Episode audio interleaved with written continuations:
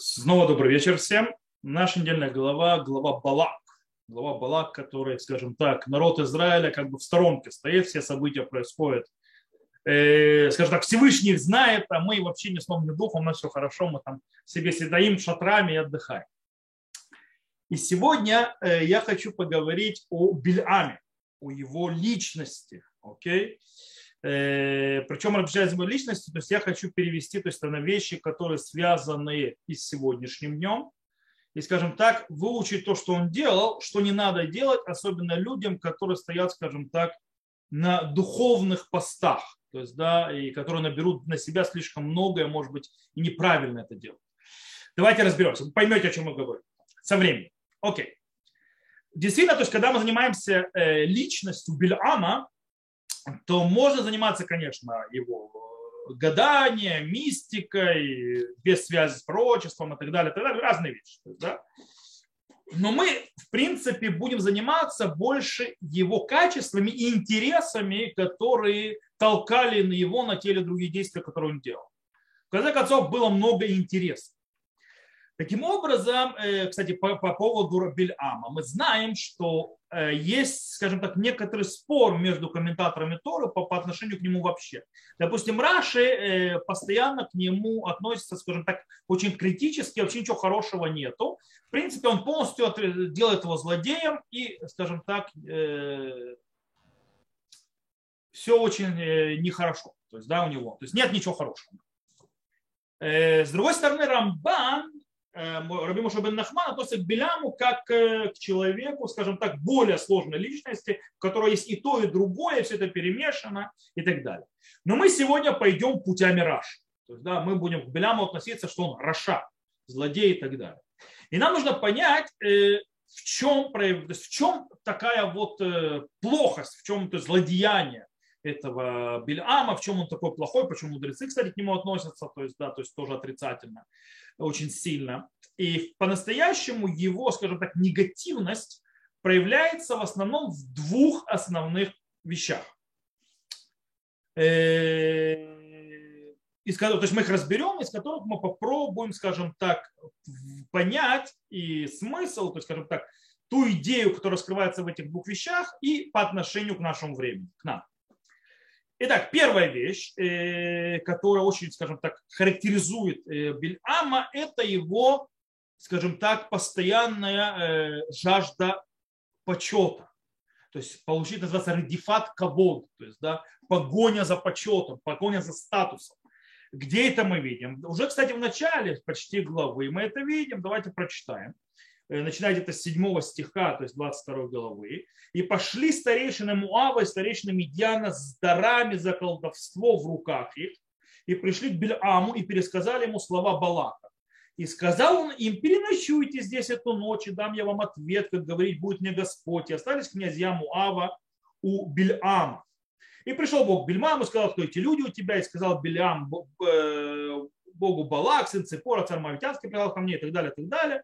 И он говорит, вот народ ну, он пересказывает, то есть, почему к нему пришел, и сказал Бог Бельаму, не иди с ними, не проклинай народа того, потому что он благословлен. И встал Белям по утру и сказал князьям Балака, идите в землю Башему, ибо не хотел Господь позволить мне идти с вами. Неправильный перевод. Э, то есть Тимаан Гашем, то есть э, это правильно, но неправильно, теряет смысл. То есть, да, то есть не дал мне Всевышний быть идти с вами и, и встали князья Маня, пошли к Балаку, сказали, не согласился Беля им идти с нами. И опять послал Балак князей более знаменитее тех, и пришли они к Беламу, они сказали не знаменитые, а них бадим более уважаемые, чем эти.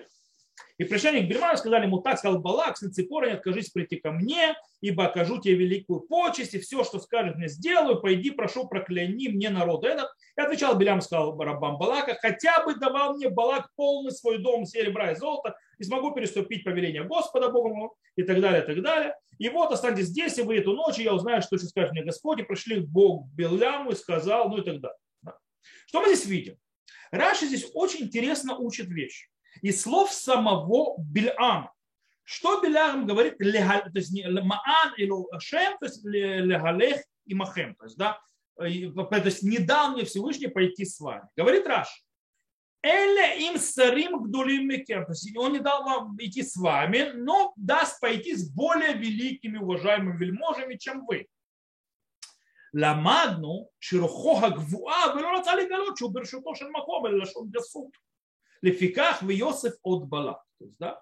То есть, в принципе, мы из этого учим, что он слишком сильно задрал нос вверх, то есть возгордился, и не хотел раскрывать, что он дан в руки Всевышнего. То есть, да, Поэтому сказано и добавил Балак. То есть, в принципе, Балак э, то есть, э, понял, с кем у него есть дело.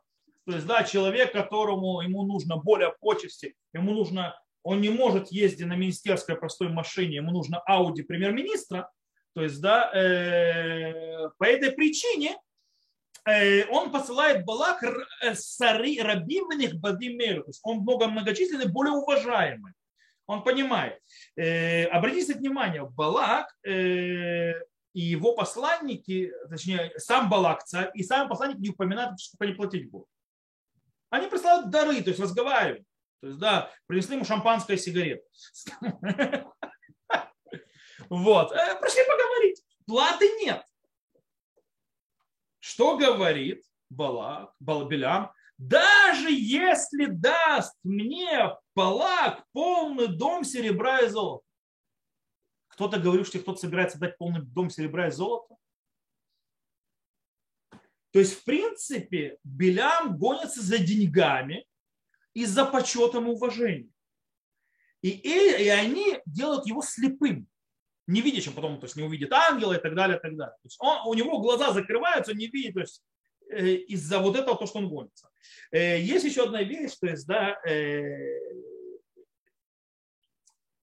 немножко расскажу про Мурива Раберова Металь, на одном из вечеров, то есть одним, то есть э, каких-то, то есть там динеров, не знаю, вот и сказали про него, начали восхвалять, то есть, да, Рава Металя, и Рава Металь сказал, то есть остановил, сказал, он говорит, что Рава Металь сказал про себя, я как любой человек очень люблю уважение и очень люблю почести. То есть, да, это нормально. То есть, да, я за ними тоже то есть, э, стремлюсь то есть, да, их получить.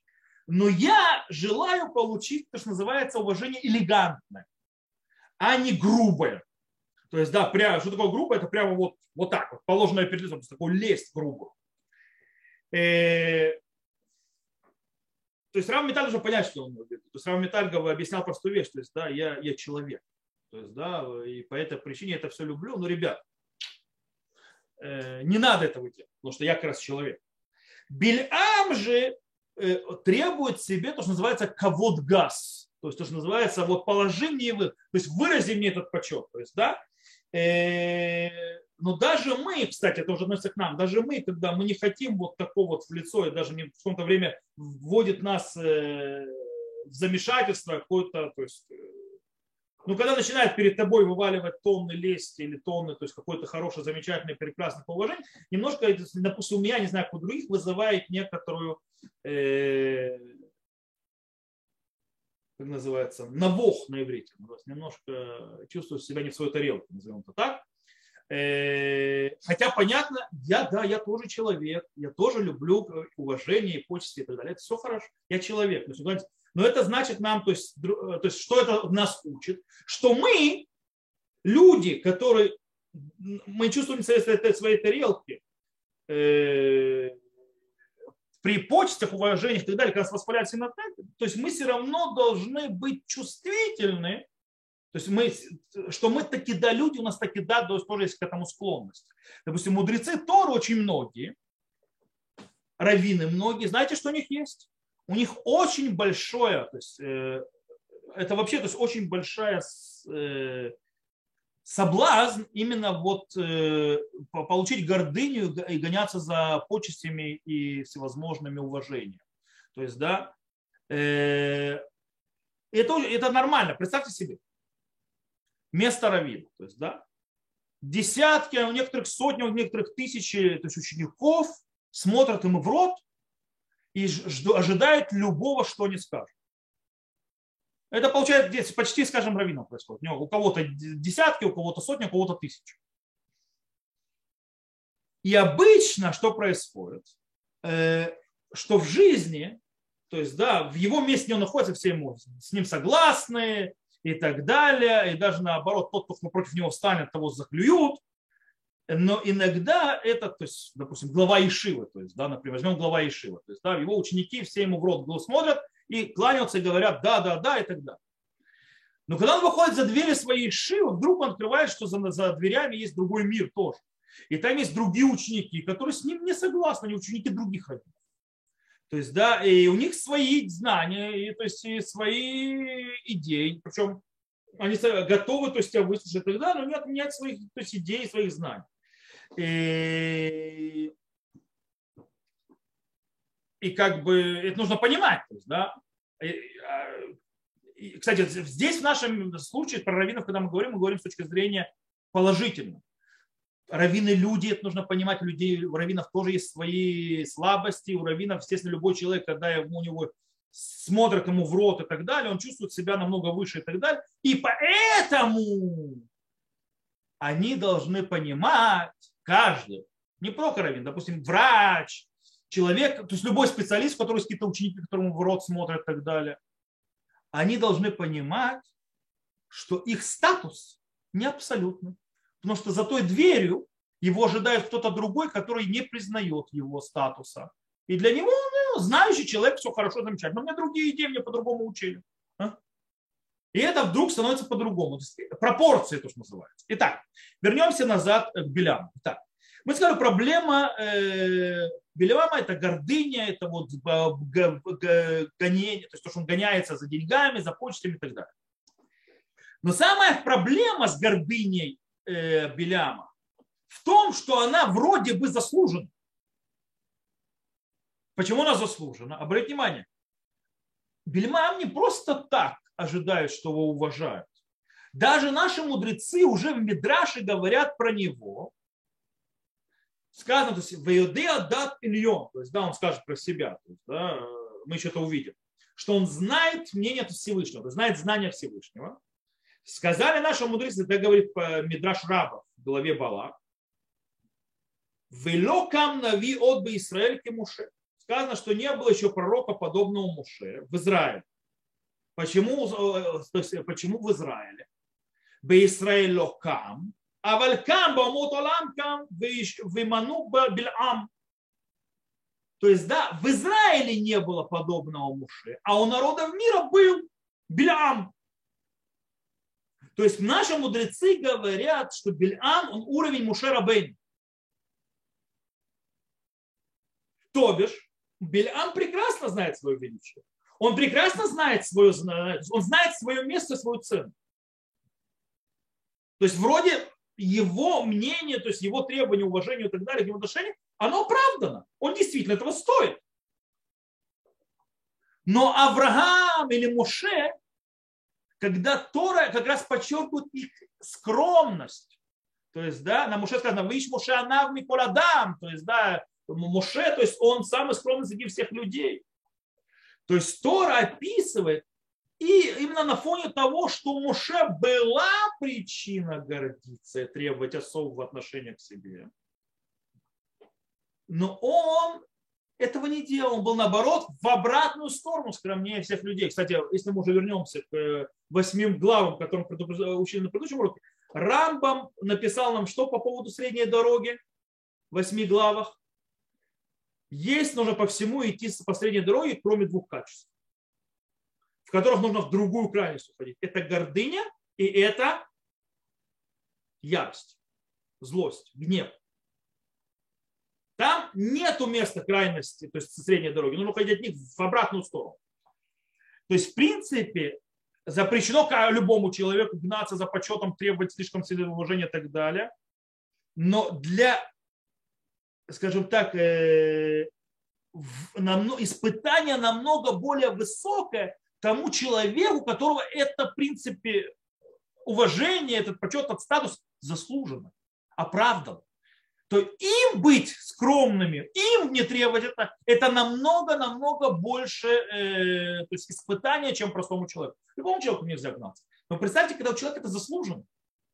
Когда я реально, я могу про себя сказать, мне это было, то есть мне заставили, заняли годы это перебороть. То есть это, я знаю, я учился, я так далее, так далее. То есть, да, Почему то есть, мне не отдается это? Это глупость была. Постепенно ты это понимаешь. Почему? Потому что это, это испытание, это тяжелое испытание. Когда ты знаешь себе цену и видишь, что эту цену никто не, не видит, потом ты понимаешь. Твоя цена здесь высокая, в другом месте ниже. Ну, не абсолютно. Окей. Таким образом, э, кстати, есть очень интересный момент. Рассказать вам рассказ про Соловейчика по этому поводу.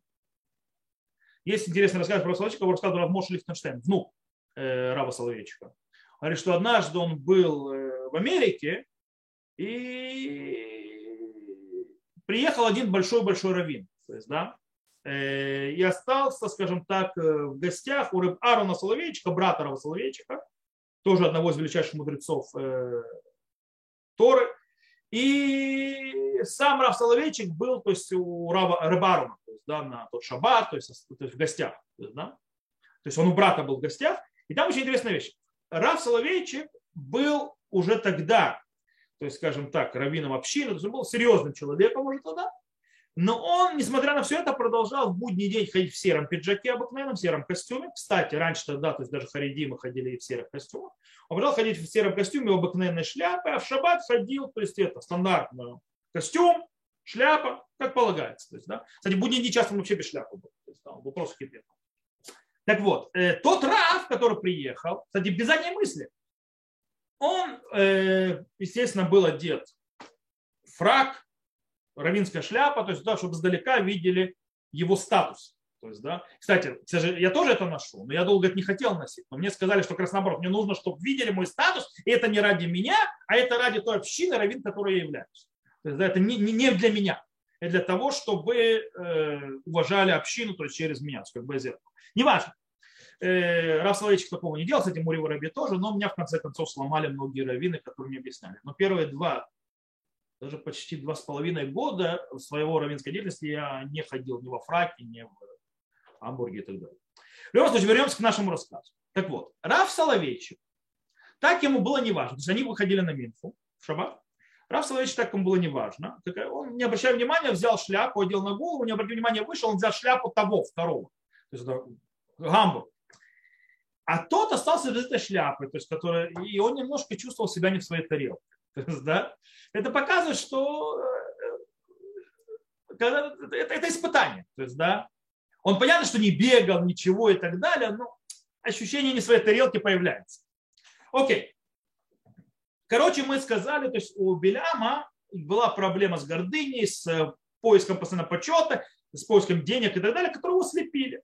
И это мы понимаем, это испытание, которое не только Беляму было это испытание тяжелейшее тому человеку, который заслуженно. И поэтому это испытание у любого человека, который находится на высоком уровне, я говорил про раввинов, это может быть не только раввины, профессора и так далее, и так далее. То есть это очень-очень опасная вещь, которая нужно быть, понимать, что она есть, и даже понимать, что да, ты заслуживаешь это, и нужно с этим правильно жить.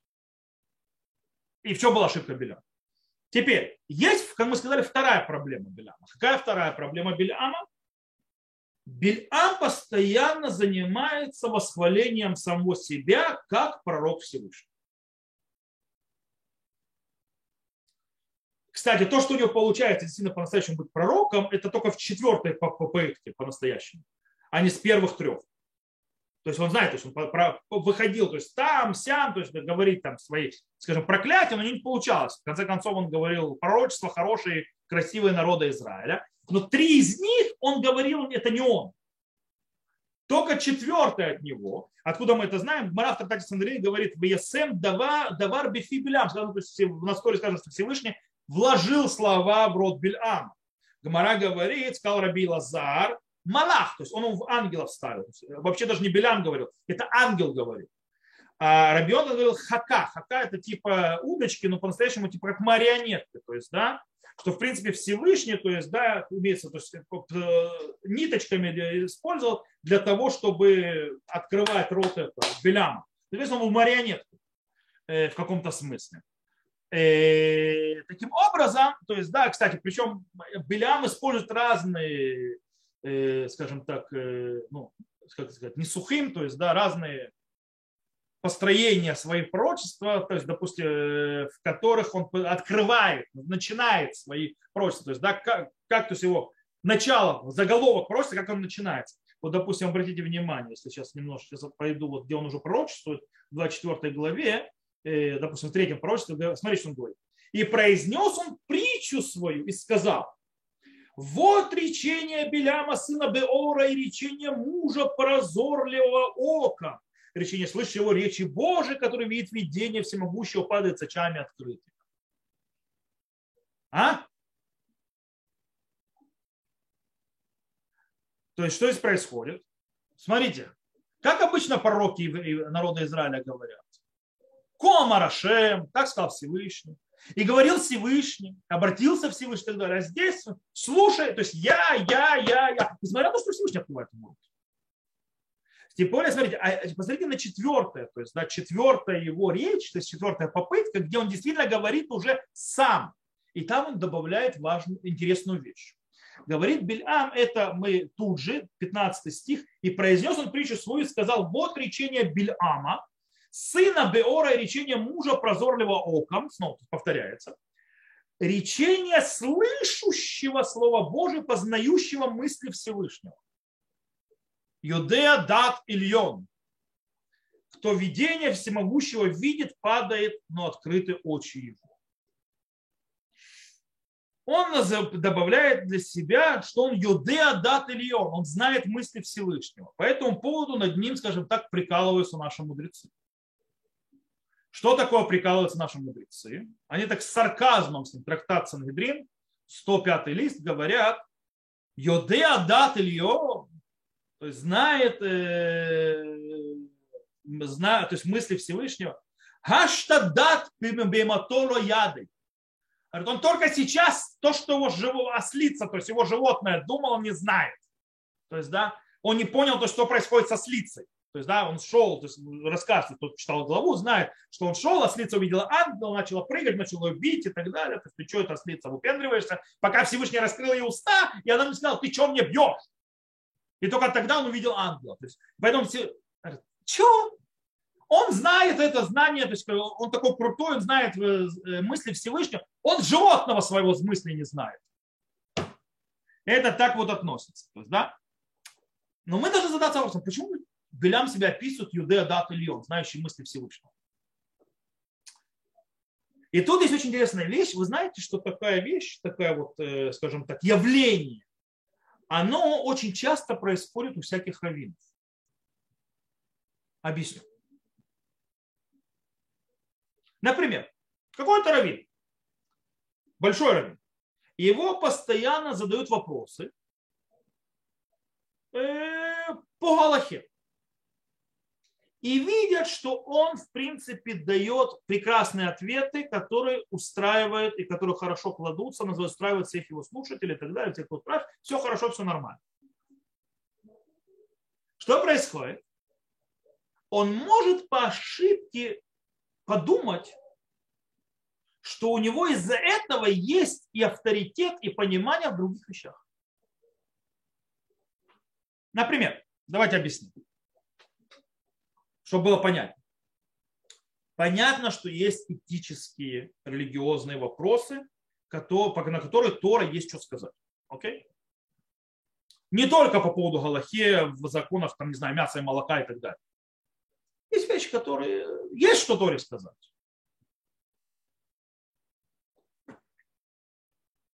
Я, то есть, например, у себя, мы видим это, то есть, да, когда мы занимаемся, допустим, нашей встречи четырем чая с раввином, то есть, когда мы встречаемся и так далее, я пытаюсь отвечать то, что Торе есть сказать по разным вопросам. Или я говорю, что этот вопрос не касается к Торе. О, и тут очень важно. Дело в том, что, кстати, у раввина может быть э, знание, понимание и так далее э, к разным вещам, которые могут э, улучшить жизнь людей или наоборот предотвратить опасность. И это строится на тараническом то есть, понятии. Например, возьмем того же раби, э, то есть Адмура, то есть последнего рэба Любавича, то есть хаббатского рэба, то есть седьмого рэба, который говорил, то есть да, предупреждал об опасности отдачи территории. И он-то говорил из Торы, почему это опасно и почему это нельзя делать, хотя это политическое понятие. Это важно. Но раввину, мудрецу Торы, нельзя говорить по тем вещам, которые не являются тараническими, этическими, да, религиозно-моральными. Причем таким образом, что это построит мнение у людей, что его туранические знания имеют какую-то вообще силу или какое-то влияние, или какой-то смысл в ответе на эти вопросы. Они нет. Он может делиться собственного опыта, если он, допустим, имеет образование, допустим, если он экономист, или если он врач и так далее, то он может, естественно, отвечать на вопросы, связанные с медициной с, или с экономикой, в зависимости от специализации, знания и так далее. Но это не тарамические ответы. Это ответы специалиста. Они не идут из стор. И... А иногда ту, скажем так, э, то право ответа на вопрос, то есть или решение, которое э, просят у раввинов иногда, то, что раввинам сказал, то есть ты, раввин, скажи мне, какую машину купить. Кто я знаю? Вот. Или, или сделать ту вложение в бизнес или сделку, или другую. И он как бы вещает как религиозный авторитет, или это идет от тех, кто спрашивает, и поэтому он то есть как бы отвечает ему неудобно, или это идет уже от него. Это очень проблематично, это плохо, это неэтично, это не кошерно. И именно в этом упал Бильам. Что, когда он описывает себя Юдеа, Дат или он знающий э, мысли Всевышнего. Поэтому э, его то есть что он пытается сказать, то есть, да, он все понимает. То, что он то есть, э, когда связывается и может понимать то есть, какие-то вещи, и иногда ему Всевышний открывается, э, и он ведет то есть, э, с ним беседы, те или иные другие, он из этого вдруг понимает, что он теперь все знает. Он знает мысли Всевышнего, то есть по всем аспектам специалист. Это ошибка. И поэтому над ним, как бы, можно сказать, сарказмом или цинизмом относятся мудрецы, говорят, ты своего животного мысли не знаешь, что Всевышнего знаешь. Ну да. Есть, кстати, я встречаюсь с многими вещами такими. Э, у меня, допустим, встретился с вопросом с изменением имени. Знаете, вот изменение имя, добавление имя и так далее. Нужно понимать, кстати, почему. То есть тот, кто меня спросит, всегда увидит, что я очень медленно и очень тяжело соглашаюсь на изменение имени или добавку имени. Почему? Потому что смена имени – это не такая простая вещь, это большое изменение, и не только с точки зрения психологической, душевной человека и так далее, но и с точки зрения галактической не все так просто. Меняют имя в очень-очень крайних случаях в очень крайних. Допустим, одна из, то есть, когда человек тотально изменил свою жизнь, это уже другой человек, допустим, один из случаев, или когда человек находится в опасности жизни из-за болезни, то есть он мамаш, то есть, то есть у него опасность жизни, и тогда то есть, добавляют имя.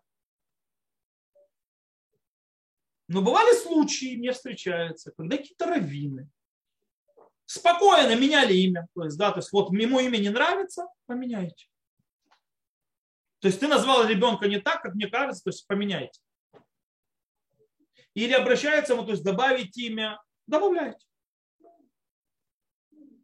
На базе чего ты это делаешь? Какое право у тебя есть это делать?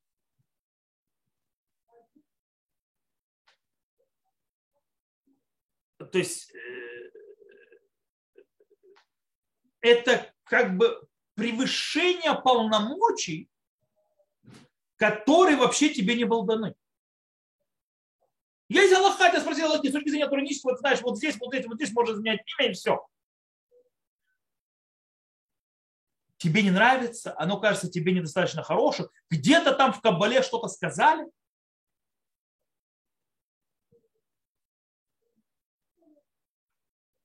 И это происходит очень не раз, не два и не три это вих. Это плохо.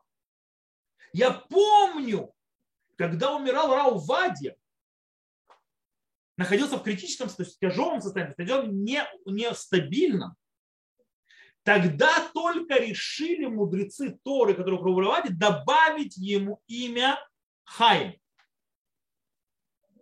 К его имени Увади. Кстати, настоящее имя его не Увади. Вы знаете об этом? Его настоящее имя Увади Юсеф. Потому что Юсеф это не фамилия. Он сделал свое имя фамилией. То есть он был Увади Юсеф Хаим. Вот. Э, и это только когда решили мудрецы, большие раввины, и только когда у его состояние тяжелого уже нестабильное. Не раньше. Потому что это уже, это уже опасная жизнь. Тогда можно менять. Добавлять, не менять. И люди берут на себя очень многие вещи, которые не их. И мы очень часто встречаем людей, которые, раввины, которые относятся к себе, как будто они знают дат Ильон.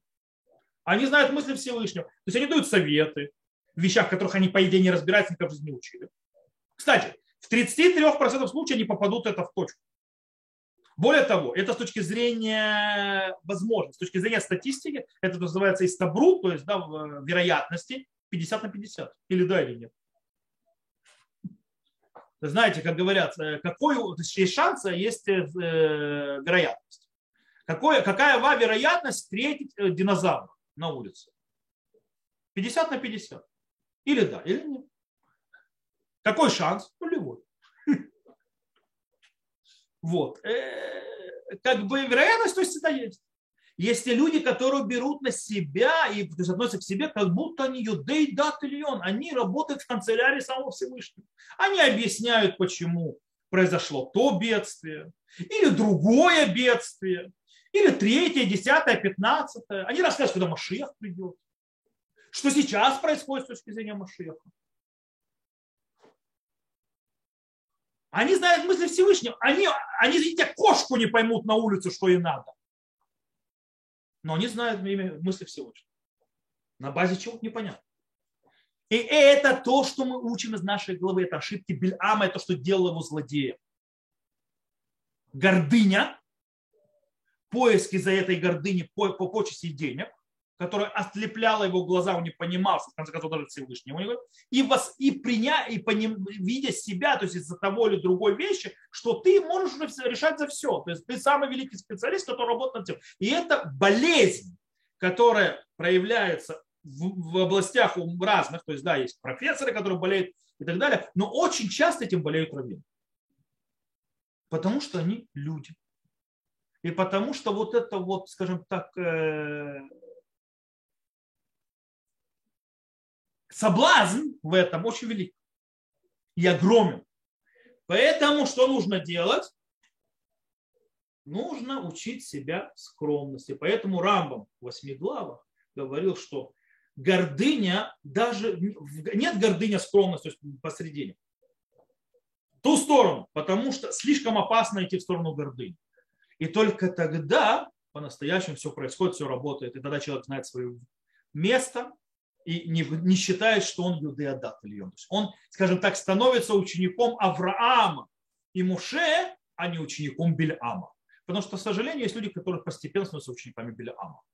И дай Бог, чтобы таких людей было поменьше, и чтобы мы сами, потому что этот соблазн есть у каждого, чтобы мы сами не попали в этот просак. Я сам могу сказать за себя, я в этот просак попадал.